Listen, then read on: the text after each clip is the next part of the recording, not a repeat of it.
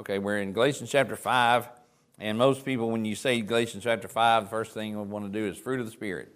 Because I know Lisa went over the fruit of the Spirit in their Sunday school class. Many of them learned and, by, and memorized, and we just never had them say it out here, unless they want to this morning. Just kidding. Um, uh, verse number 22 But the fruit of the Spirit is love, joy, peace, long suffering, gentleness, goodness, faith, meekness, temperance. Against such there is no law. 22 and 23. And that's where the first thing that comes to our mind of Galatians chapter 5. Uh, earlier in the week, I was dealing with something personally in my spiritual life, and um, then was directed here to verse number 24. Um, and they that are Christ, and I've highlighted the word have, and they that are Christ have crucified the flesh with the affections and lusts and, and lust. If we live in the Spirit, let us also walk in the Spirit. Let us not be desirous of vainglory, provoking one another, envying one another. And for sake of context, at the, begin, at the end of chapter number four, there is an allegory, and it actually says the word allegory in verse number 24. Uh, he's talking about the allegory. Uh, Paul writing to, again, the church at Galatia, and the allegory between Abraham's fleshly son, Ishmael, and Abraham's spiritual son, uh, the son of promise, the Bible tells us here in Galatians chapter number 4. He was, uh, Isaac was the son of promise. And how that Ishmael was, and, and in the allegory, Ishmael was one under the law. And, and just like the two covenants, one was in one covenant, the covenant of the law, and then the other one was born of a bondwoman, Hagar, and the other one was born of a free woman, Sarah, the son of promise. And when Paul here writing to the Galatian, and of course in the context of the book of Galatians, one of the biggest themes in Galatians was the fact, and this was apparently toward the end of Paul's life because of what he writes in the next chapter. But uh, one of the things that he deals with here is those that that that were apparently infiltrating the Galatian church, causing them to come under the bondage of the law in the physical circumcision of the Jewish people here at Galatia. And potentially, not just the Jewish people, potentially the, the, the, um, the Gentile people at Galatia. And he see, we see that as he explains the, the, this allegory in verse in chapter number five, the first several verses. But apparently there was some individual and or individuals that was causing this um, planting of this, this doctrine into the church. Because we see in verse number 7, ye did run well, and then I've highlighted who. Who did hinder thee? We see in verse number 10, I have confidence in you, talking to the church of Galatia. This is a letter to them. I have confidence in you through the Lord that ye will be none otherwise minded, but he that troubleth you, there's a he, singular, that troubleth you shall bear his, singular person, a judgment, whosoever he be.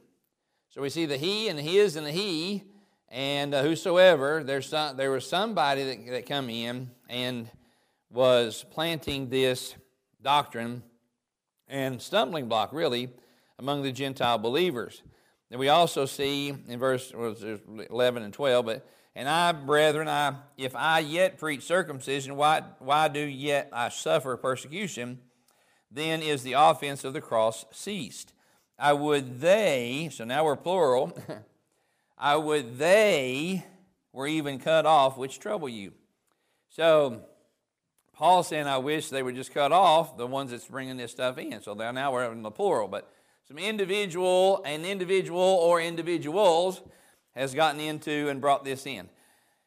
And I said all that to put us into the context of the Scripture in the fact of what the, this is being, what was being dealt with here by Paul to the church of Galatia, and and the fact that um, that he is explaining the, this allegory at the end of chapter number 4 at the beginning of chapter 5 and he talks about again the son of promise and the son of uh, the son of the flesh if you will ishmael and how that, the Ishmael, they were under bondage, under the law, but the son of promise was a different covenant. He was free, had liberty. And he speaks of liberty, but he also speaks of the liberty uh, in verse number 1 of uh, chapter 5. Stand fast, therefore, in the liberty wherewith Christ hath made us free, and be not entangled again with the yoke of bondage. Talking about the law. He's dealing with the law and those that's trying to put the law in grace, law in the gospel. And we see again the word liberty uh, there in uh, verse number 13. For brethren, ye have been called unto liberty. Only use not liberty for an occasion to the flesh, but by love serve one another. And so uh, there have been churches not, that have taken our liberties in the gospel, our liberties in the new covenant, and they have taken those liberties a bit too far. They have taken those liberties for an occasion to the flesh. Uh, I seen, uh, I can't remember who even posted it, but it was a video of a woman. And I get where she's coming from, but at the same time, I know what my Bible says not to forsaken the assembling of yourselves together, as a manner of some is in these last times. But um, it's this woman, and she was on there, and she's just, you know, doing a video and uh, talking about hunting and hunting season. She says, I like to hunt, because my, my husband is just like so caught up in hunting in the hunting season that he will go hunting instead of going to church. She said, I was a little frustrated at that. And of course, when she addressed it to her husband, her husband says, Would you rather me be in church thinking about hunting or out hunting thinking about God? And so So she went on in this video about how that he invited her to go hunting. They got he's not a morning person. They got up and they went out and just to get there in the dark and to watch. And brother um, Josh knows this. I keep telling Lisa that the woods are noisy. she goes, "No, they're not." I said, "You go sit out there with me." But when it's nice and quiet and still, and then everything just starts waking up. Squirrels start moving around, birds start flying. You start hearing things in the woods that you don't normally hear out when you're not in the middle of the woods. Some of the birds, squirrels sound like elephants running through the woods, and you might see a deer, but they're quieter than the squirrels. And just how everything wakes up. The sun comes up, and it is a very enlightening and spiritual experience that you can have because you've, you've come away from it all. And actually, I did see something along, another along those lines this week about coming away from it all. Just setting everything aside and, and, and whatever. But the problem with that is you can, even though you have liberty to go hunt and liberty to do some of these things, you can, like Paul warned against here in Galatians 5 about taking that liberty for an occasion to the flesh. We can say, Well, I'm free to do. And yes, you are free to do. Uh, and there are some liberty. We're not under the law anymore. We're talking about spiritual matters here. And people, just like the, that one husband said, Would you rather me be in church thinking about hunting? No, I'd rather be in church thinking about God. But anyway, or be in the woods thinking about God. And, but again, it goes back again to taking the liberty too far. Um, and I believe that because after he says that and he deals with the liberties and not have taking those liberties as an occasion to the flesh, he deals with the flesh. Here in beginning in chapter number or verse number 16. This is where we're going to get to. So it'll go quickly. We'll actually probably out before 12. What? Don't tell, don't tell the rest of the congregation I can preach and be out before 12. Since they're normally used to being out at 12.30. Anyway, just kidding. So anyway, so, but as I was going down through here, and again thinking in my, my own personal about the crucif- having crucified the flesh with the affections and lusts. But then, as I was looking at this, I felt that this is where God wanted me to, to come this morning and to look into. And as I was looking into and reading it and reading it and reading it, trying to get again the context of it all, which I have given you already this morning, then we come down to 16. And one of the reasons, you know, it says we have crucified the flesh. There is a fruit of the Spirit. But then I was noticing that there are some other things about the Spirit, and that's where we're going to, to look at. So I have, as far as the title, Brother Josh goes, Galatians 5. I've got Galatians 5, and that's where I stopped. But then I thought, no. And then I put in the Spirit, and then I was telling Brother Hall what I was going to, where I was going to be at today. And um, basically, the new title is Led by the Spirit. And so we see some things about being led by the Spirit that I want to point out here today. So, verse number 16 starts off with the word walk. All right. This I say then, all right, because he again deals with giving occasion to the flesh. Verse number 14, for, the, for all the law is fulfilled in one word, even this Thou shalt love thy neighbor as thyself. But if ye bite and devour one another, take heed that ye be not consumed one of another. This I say then walk in the Spirit. Paul's right there. The Spirit is the answer. Our relationship and our walk in the Spirit is the answer. We see, we see this throughout the rest of the chapter. Um, obviously, some division had come into. Don't bite and devour one another. You will be consumed with one another. Love one another. And um, we dealt with the love there in verse number 14. I've underlined there, and I've underlined affections, and I know we've dealt with that in the past. Affections there in verse number 24. We see love again in verse number 22. But this I say then walk in the Spirit, and ye shall not fulfill the lust of the flesh. Ye shall not fulfill. And it says there in verse number 24 that they that are Christ have, past tense, crucified the flesh with the affections and lust. But they still they still rise up. We know that they still rise up. And but there again, the, the Spirit and being led by the Spirit is the answer. This I say, then walk in the Spirit, and ye shall not fulfill the lust of the flesh. For the flesh lusteth against the spirit, and the spirit against the flesh, and these are contrary the one to the other, so that ye cannot do the things that ye would. And we understand and know and have read many times in Romans that this was a fight in Paul's life. So, um, Paul, again, because of the way we read it here at the end of Galatians, he says, Don't, how did he put it? In Galatians chapter 6, uh, at, the, at the salutation, he says, um, verse number 17, from, from henceforth, let no man trouble me. Basically, you know, I'm old, you know, I mean, you should know better, don't trouble me no more uh, but probably especially about this, this subject.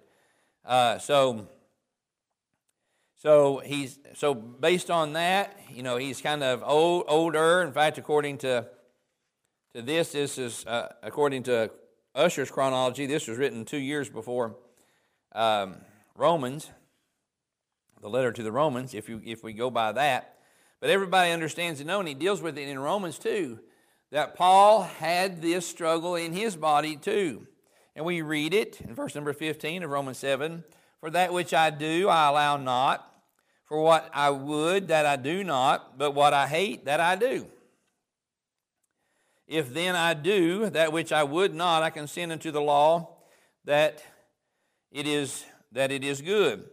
Now then, it is no more I that do it, but sin that dwelleth in me. For I know that in me, that is in my flesh, dwelleth no good thing. For to will is present with me. I've underlined that. We talked about the will last week. Uh, so the for the for to will is present with me, but how to perform that which is good I find not. For the good that I would I do not, but the evil which I would not that I do. Now I do that I would not. Now if I do that I would not, it is no more I that do it, but sin that dwelleth in me. I find then a law that when I would do good, evil is present with me. For I delight in the law of God after the inward man. But I, seeing another law in my members, warring against the law of my mind, and bringing me into captivity to the law of sin, which is in my members. O wretched man that I am, who shall deliver me from the body of this death? I thank God through Jesus Christ our Lord. So then, with the mind I myself serve the law of God but with the flesh the law of sin, there is therefore now no condemnation to them who are in Christ Jesus, who walk not after the flesh, but after the Spirit. So he gives us the answer when we have these struggles with the flesh, when we have these struggles with the lust and with the affections of the flesh, is to walk after the Spirit we find the answer in the fact that we find deliverance. Who shall deliver me? He says, through Jesus Christ. All right? So we see that in, in, in Romans, back here in Galatians, here then, we see the word walk. This I say thee, walk in the Spirit. We also seen it there in Romans. Walk in the Spirit. In the Scripture, the word, a definition for walk, we say, well, I know what the definition of walk is. It's put one foot in front of the other. No, well, that's one way. That's one definition in Scripture to live and act or behave, to pursue, to pursue, to pursue, there we go, a particular course of life. All right? So to walk with God, to live in obedience to His commands, and have communion with Him. And in Genesis chapter number 5, we read of Enoch. Genesis 5, and so this genealogy of the spiritual seed um, from Adam all the way up to Noah. And then in this, in Enoch, verse 21, and Enoch lived 60 and 5 years and begat Methuselah. And Enoch walked with God. After he begat Methuselah, 300 years, and begat sons and daughters. Now, that one that word walk is exactly that to live with God, to live in obedience, I'm sorry, to walk with God, to live in obedience to His command, and have communion with Him. So he walked with God. It says 300, and, um, uh, 300 years uh, after he begat Methuselah. So he lived 60 and 5 years, begat Methuselah, continued to walk. He walked with God, and after he begat Methuselah 300 years, and begat sons and daughters, and all the days of Methuselah were 360 and five years. I'm sorry, Enoch were 365 years. And Enoch, here it is again, walked with God, and he was not, for God took him. So Enoch walked with God so closely, and he was in, in such communion with him that just in his walk, he just, God took him. And he was not anymore. He didn't die. He just walked on to heaven with God one day. One day. So, to walk with God, to live in obedience to His commands, and have communion with Him as we see in Enoch's life. To walk in the light, to live in the practice of religion, and to enjoy its constellations. So, again, to live and act and behave, to pursue a particular course of life is the definition. Here's some examples. To walk by faith, to live in firm belief of the gospel and its promises, to rely on Christ for salvation, to walk after the flesh, to indulge sensual appetites and live in sin. Romans 8. We don't walk, we're not to walk after the flesh, but we're to walk after the Spirit. Again, a follow, pursuing a particular course of life. We've got a decision. It goes back to our will. All right? And and the way that it reads there in verse number 16, I knew there this I say unto you, Paul writing this in the letter to the, to the Galatians, this I say then, walk. So there is something that we have to make a conscious decision to do. We have to exercise our will to do. When Paul says, This I say unto thee, walk, that means we can say, No, Paul, I'm not going to. Or we can say, Okay, I will. But there it goes, it goes back to our will. We have to willingly walk. We have to willingly pursue. That's the definition that we looked at here in scriptures. Pursue this course of our life, to walk in the Spirit. And not and, and ye shall not and ye shall not, if you walk in the Spirit, ye shall not fulfill the lust of the flesh. So it is something that we have to willingly consider and willingly put to practice, and that is to walk after the Spirit. So let's see here. Uh, to walk in the flesh, to give this natural life, which is subject to infirmities and calamities, 2 Corinthians 10.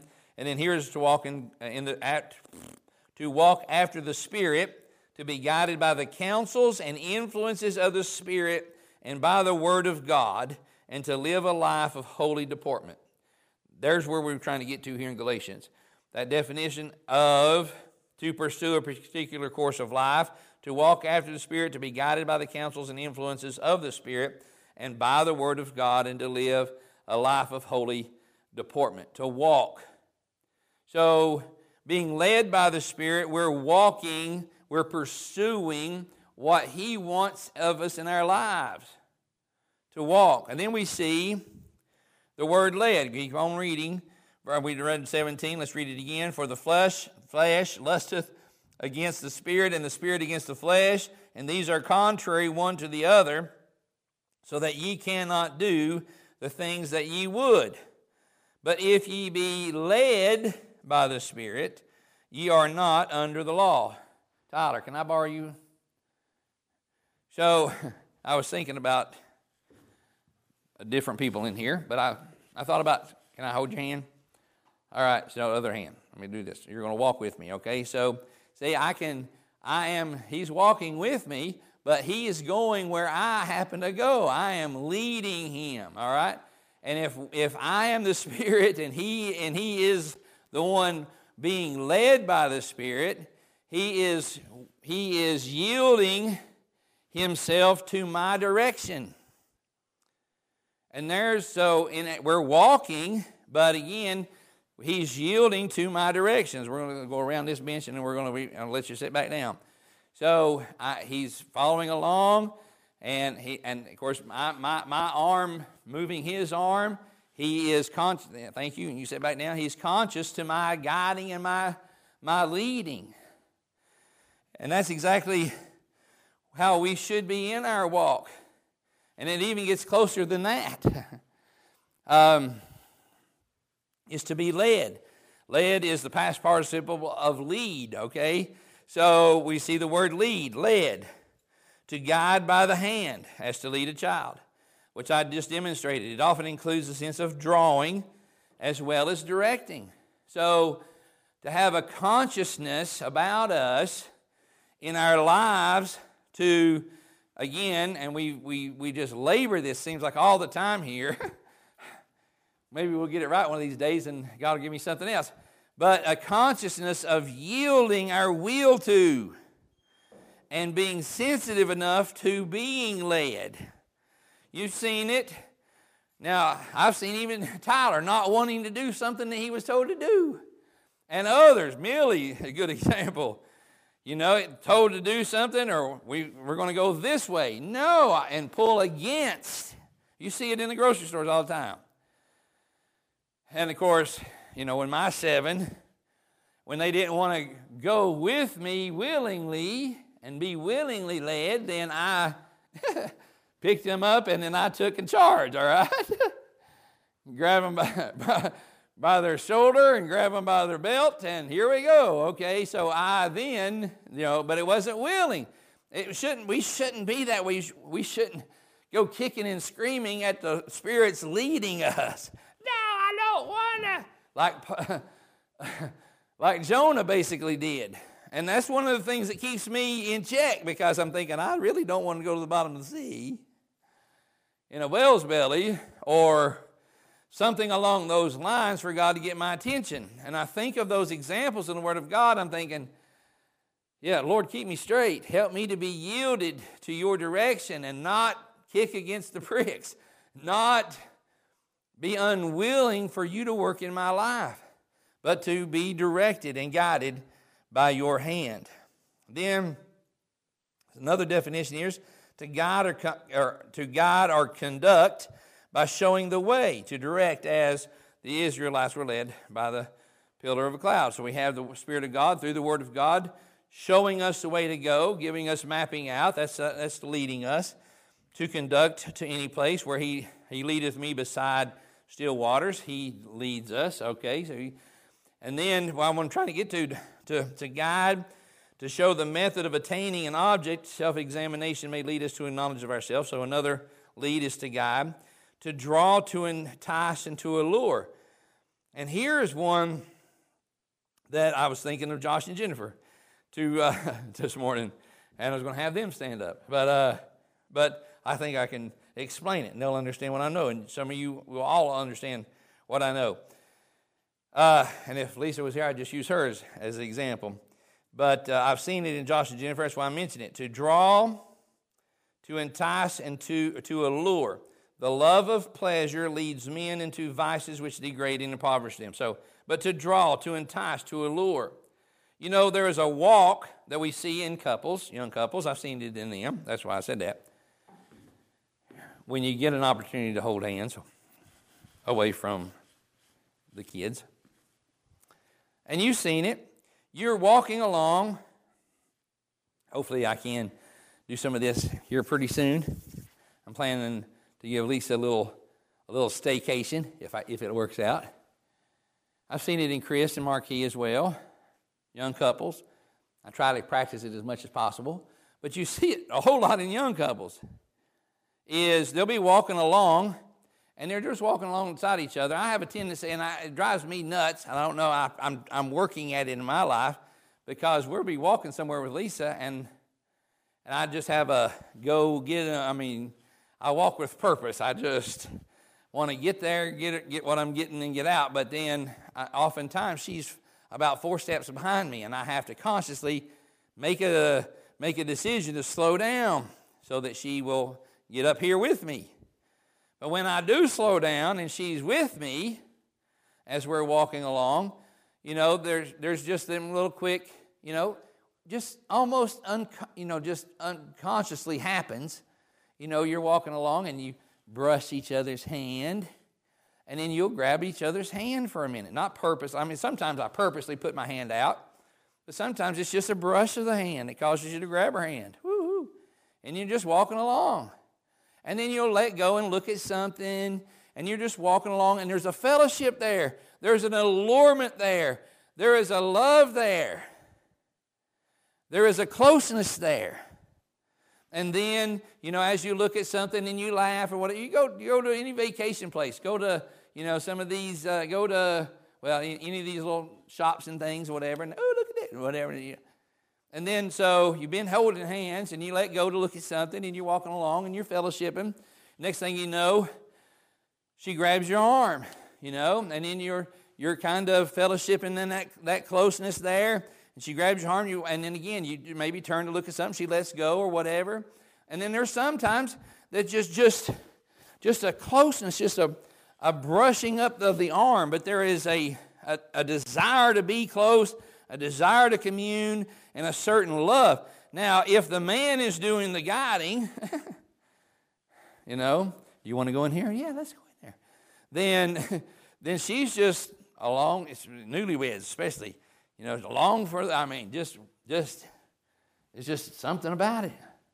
That relationship, that closeness, and and and I was thinking about that in young couples, which I've seen in the young couples in the church, and I try to, even as an old couple, I try to experience it. But I have to, I have to think about it now because life is taking over. And I just, I have to make a conscious, uh, slow down, Douglas. You're, you're empty nesters now, all right? And again, I just have a tendency to, and then I, will I'll be halfway across the parking lot, and I'm looking, and she's four steps behind us. slow down. Mm-hmm. Okay, she's up. Finally caught up, and I got to slow down because I have a desire for her fellowship to be close to me, but I have a tendency to run off. And uh, I got to slow down. But to walk in that, that mindset, so if, we're, if, if the Spirit is leading us, it's not just grabbing our hand and us being yielded to Him as a child, but if the Spirit is leading us, if I'm the, the, the man in a newly wedded couple and we're just enjoying the honeymoon place, the side of the honeymoon, whether it's the beach or the mountains or wherever you went, uh, you know, hey, what, what, what shall we go do here? I, I, am long for the ride. I, I seen my daughter right then. my daughter Elizabeth and Jake, my first son in law, Jake. I got two son in laws named Jake. Whew. Jake, number one. Um, so she totally lost her mind after he kissed her for the first time. I mean, so I'm trying to give instruction, and she's not lean. Her her affections was now drawn to Jacob for some crazy reason. I gave her away to him. He kissed her. That ended it. They went back to change, and she come out, and she's just like, nah, nah, nah, just walking. I joke around, you know, just like, where he leads, I will follow. And that's where it should be. Where he leads, I will follow. There should be a love and an allurement of the Spirit a love and the allurement of God drawing you. And that's a walk that you don't necessarily physically grab his hand, but you're following along because of the affection for the Spirit. Where he leads, I will follow. We should have sang that song. And again, it doesn't necessarily have to be led by a child. It could be that couple where he leads I'll follow. You go read Song of Solomon. I mean, it's chock full of that kind of stuff. Where, you know, my beloved comes from out of the wilderness. Woo! I mean, and it, there's just an affection there. And that just, it's, it, and, and where he leads, I'm going to follow. And you see that in, again, in Psalm in the Song of Solomon. So there is to draw, to entice, to allure. That's a, a led, to be led that way. So it's not necessarily a physical grab a hold of and guide that way, but just an allurement that causes you to follow. And then I got down to here, we see the um, negative side of this. To pass, to spend, that is to draw out. So, well, actually, there's a positive and negative. Here's the positive 1 Timothy 2 2 For kings and for all that are in authority. We're talking about praying for in verse number one there. For kings and for all, the, all that are in authority, that we may lead a quiet and peaceable life in all godliness, godliness and honesty. So to draw out. So that's drawing out. Pray for them so that we may be led in a godly way and in all godliness and honesty. Here's the here's the negative side to lead astray, to guide in a wrong way or in error to seduce from truth or rectitude. So 2 Timothy 3 6 and 7 For of this sort are they which creep into houses and lead captive silly women laden with sins and led away with divers lusts, ever learning and never, never able to come to the knowledge of the truth. So, so there's the negative there. But the two parts want to be led. So walk in the Spirit you know, again, to pursue a particular course of life, to actively pursue that. Secondly, to be led by the Spirit, as we read there. And, but if ye be led by, of the Spirit, ye are not under the law. So if you're led by the Spirit, it could be the childlike leading. All right, you know where the dangers are, Lord. I'm just going to hold your hand and let you guide me in my life. As we walk, I'm going to let you lead. And again, I've got to yield myself. In the act of walking, I could just resist, or I could walk along and let Him lead as a child, or I could just be so in love with Jesus that where He where He leads, I'm going to follow because I have a desire to be with Him. I desire to know Him more. I have a desire to experience His love. And I don't have to have Him grab my hand. I am, He is leading me through affection. He is leading me through that allurement of affection. And then we see the fruit of the Spirit. Again, led by the Spirit. So we see his, our walk, his leading, and then the fruit that he gives us here. So keep on reading. Let's just go ahead. And I've got 18 listed here because the 18 works of the flesh, and it has to be the and such like is number 18. But here's their 18.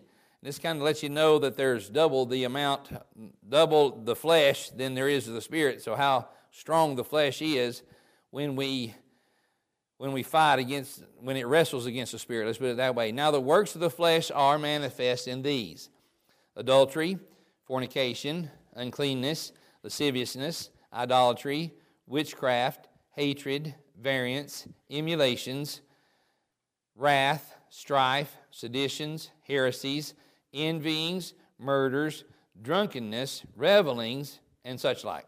So, including and such like, there's 18. I'm not going to labor all of them. I'm not going to labor any of them. They're there. The works, the, the, the works of the flesh, and such like, of the which I tell you before, as I have told you in time past, that they which do such things shall not inherit the kingdom of God. But the fruit of the Spirit, and again, we're talking about walking in the Spirit, verse 16, being led of the Spirit, verse 18, and then obtaining the fruit of the Spirit.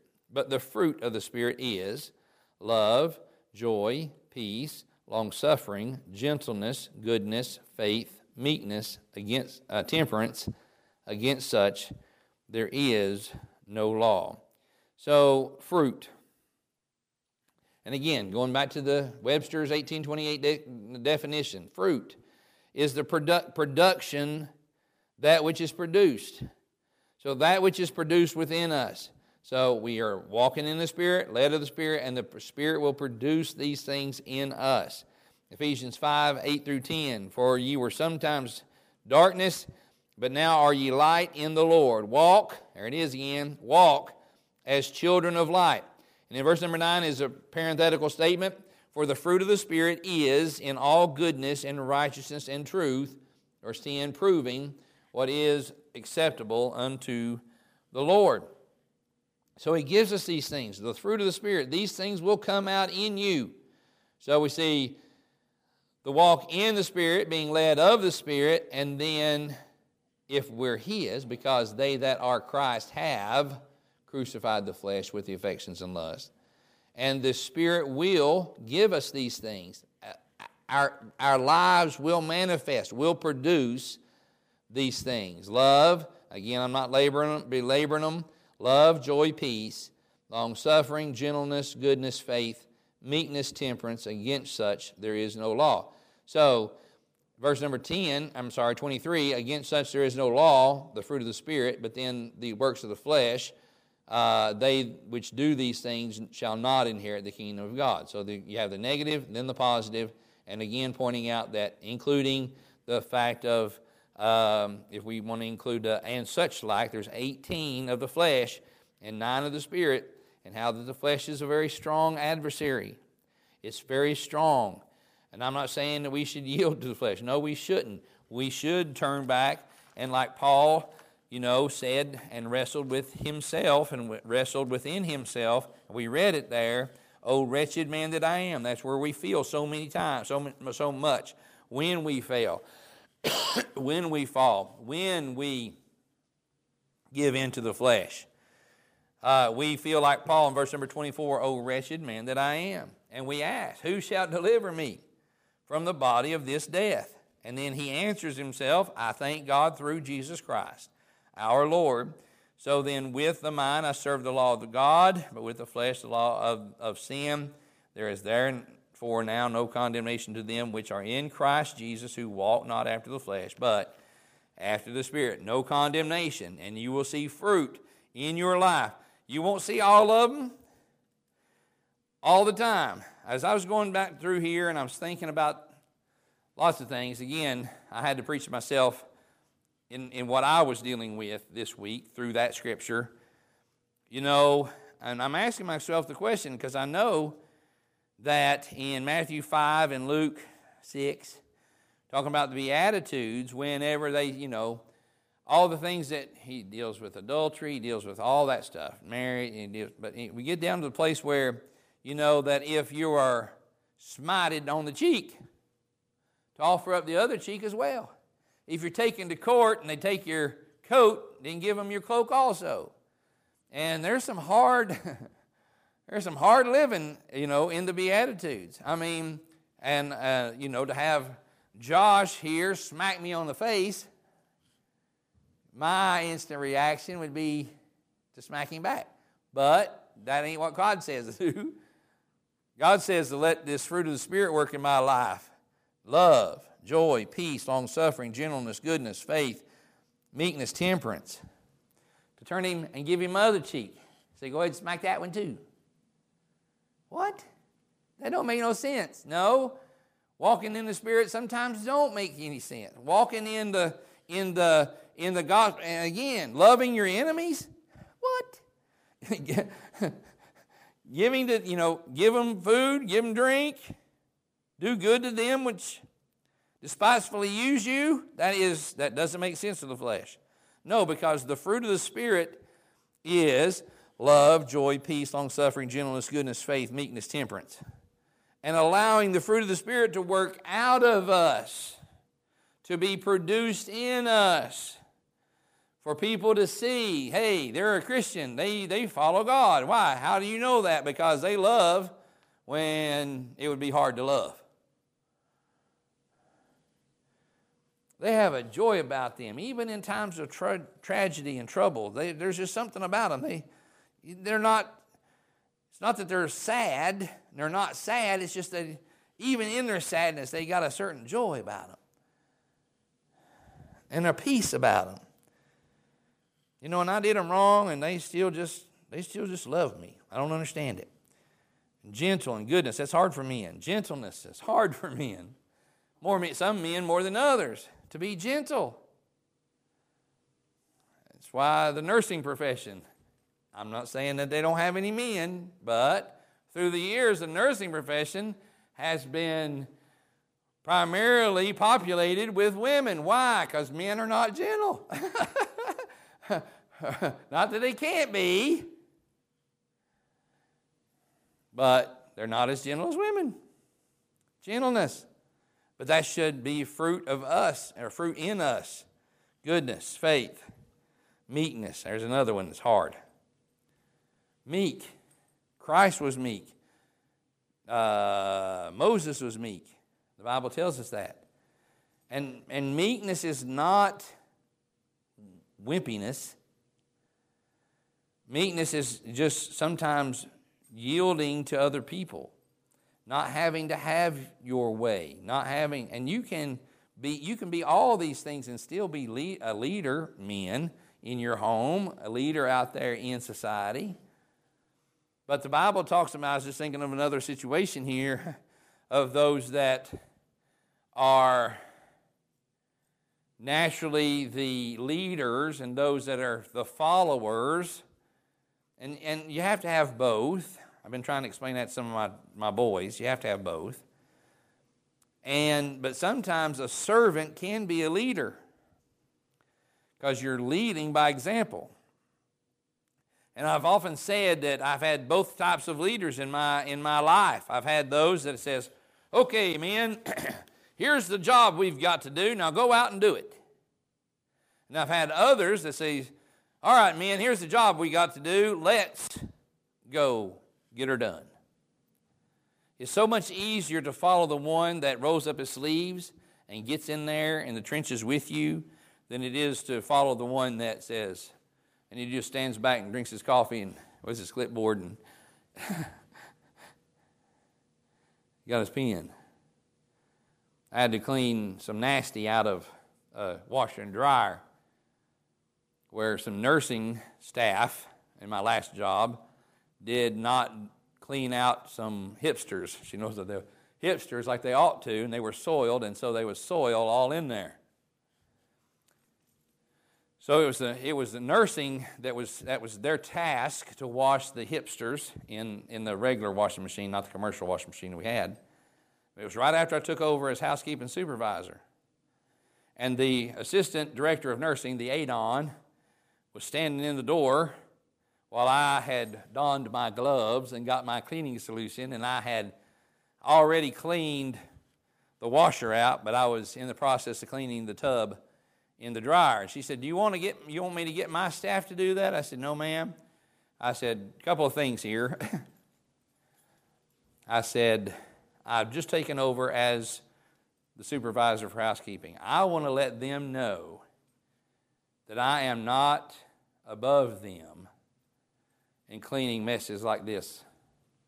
So that when I call upon them to clean up messes like this, then they have already seen the fact that I have cleaned up messes like this. I'm not asking them to do something that I wouldn't be willing to do.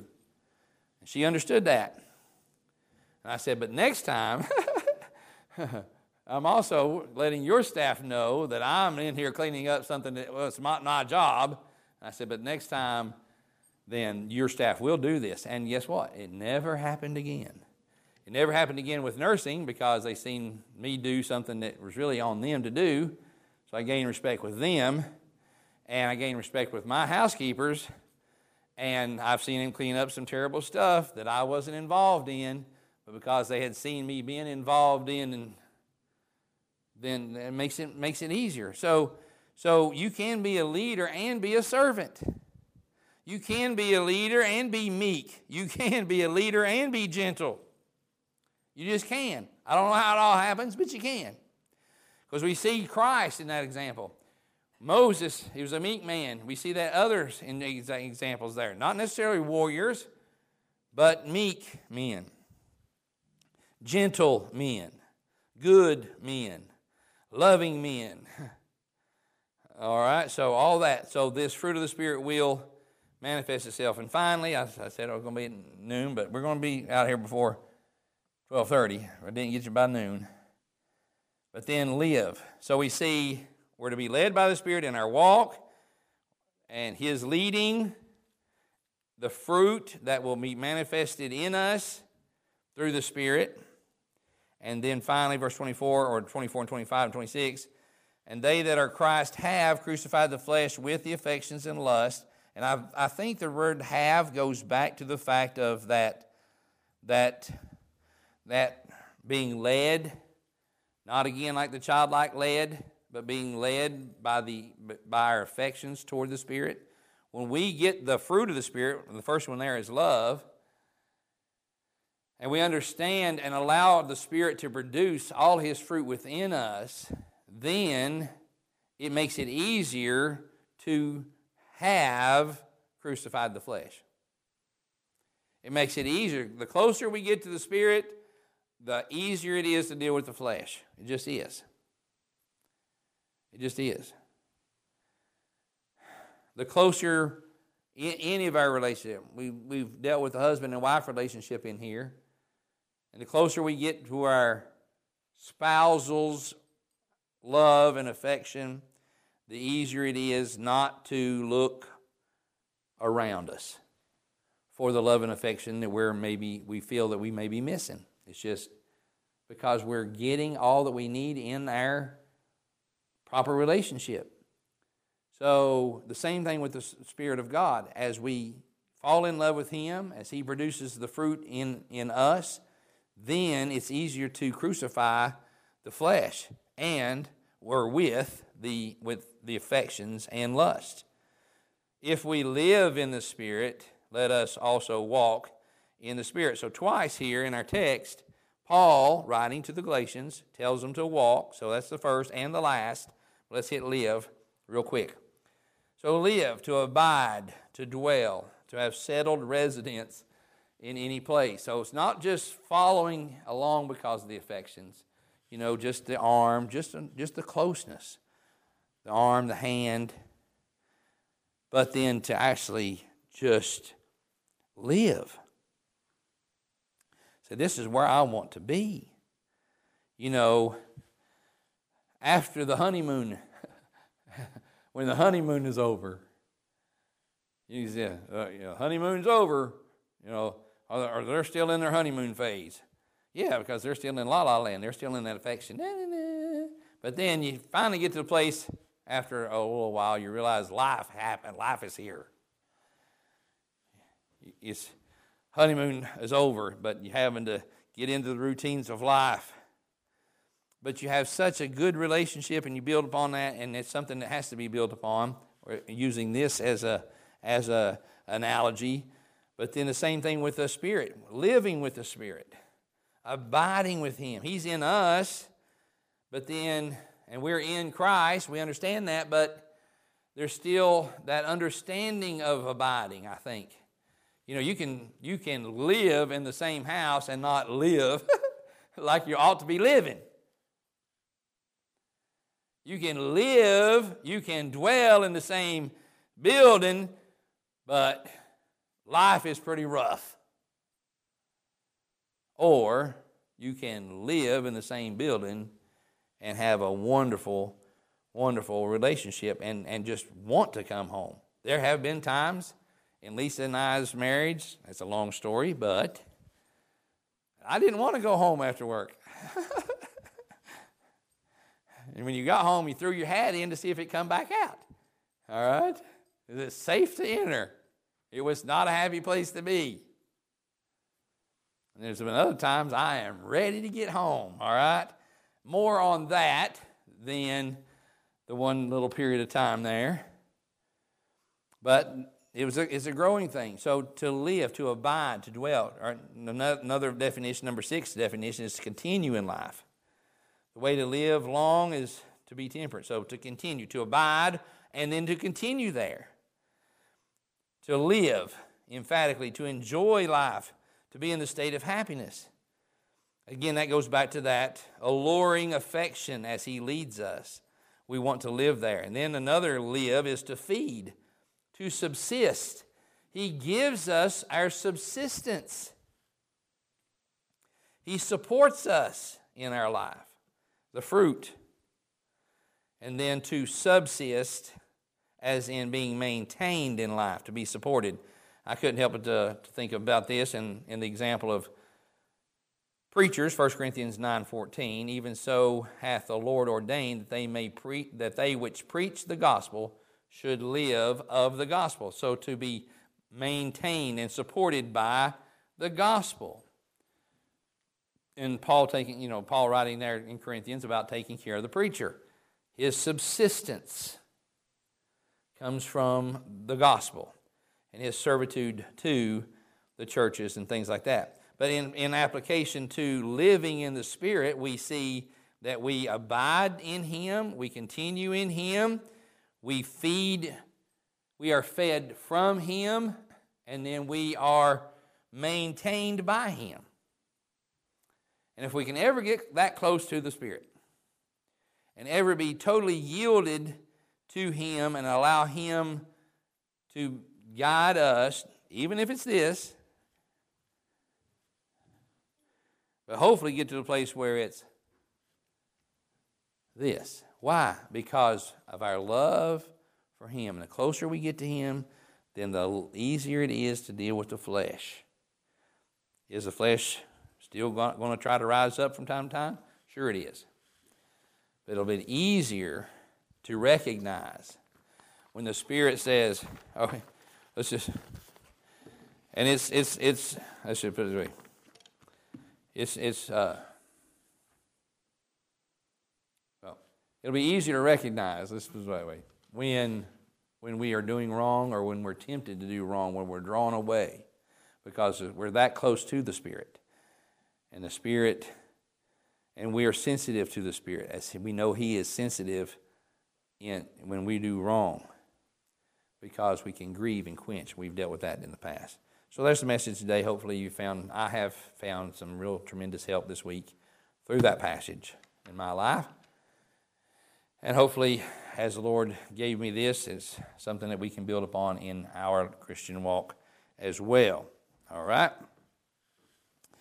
All right.